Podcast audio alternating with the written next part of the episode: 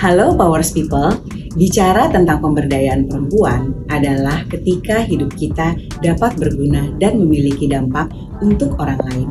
Saya percaya melalui wanita yang terdidik akan menghasilkan generasi selanjutnya yang terdidik juga. Karena kita dapat memulai pendidikan dari rumah, termasuk pendidikan tentang konsep kesetaraan dan pemberdayaan perempuan. Tahukah Anda bahwa perempuan bisa menjadi salah satu kunci utama dalam keberhasilan tersebut? Sebagai seorang wanita, atau jika Anda adalah seorang ibu, Anda dapat memberikan landasan perubahan bagi generasi mendatang.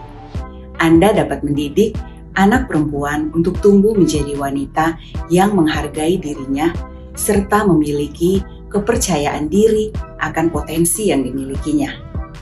Anda juga dapat mendidik anak laki-laki untuk dapat tumbuh menjadi pria yang menghargai wanita. Sebagai wanita-wanita Indonesia, mari kita saling membantu sesama wanita agar dapat berfungsi dan juga berdampak dimanapun kita ditempatkan. Hilangkan hambatan terlebih dari diri sendiri dan mulailah wujudkan aspirasi dan cita-citamu.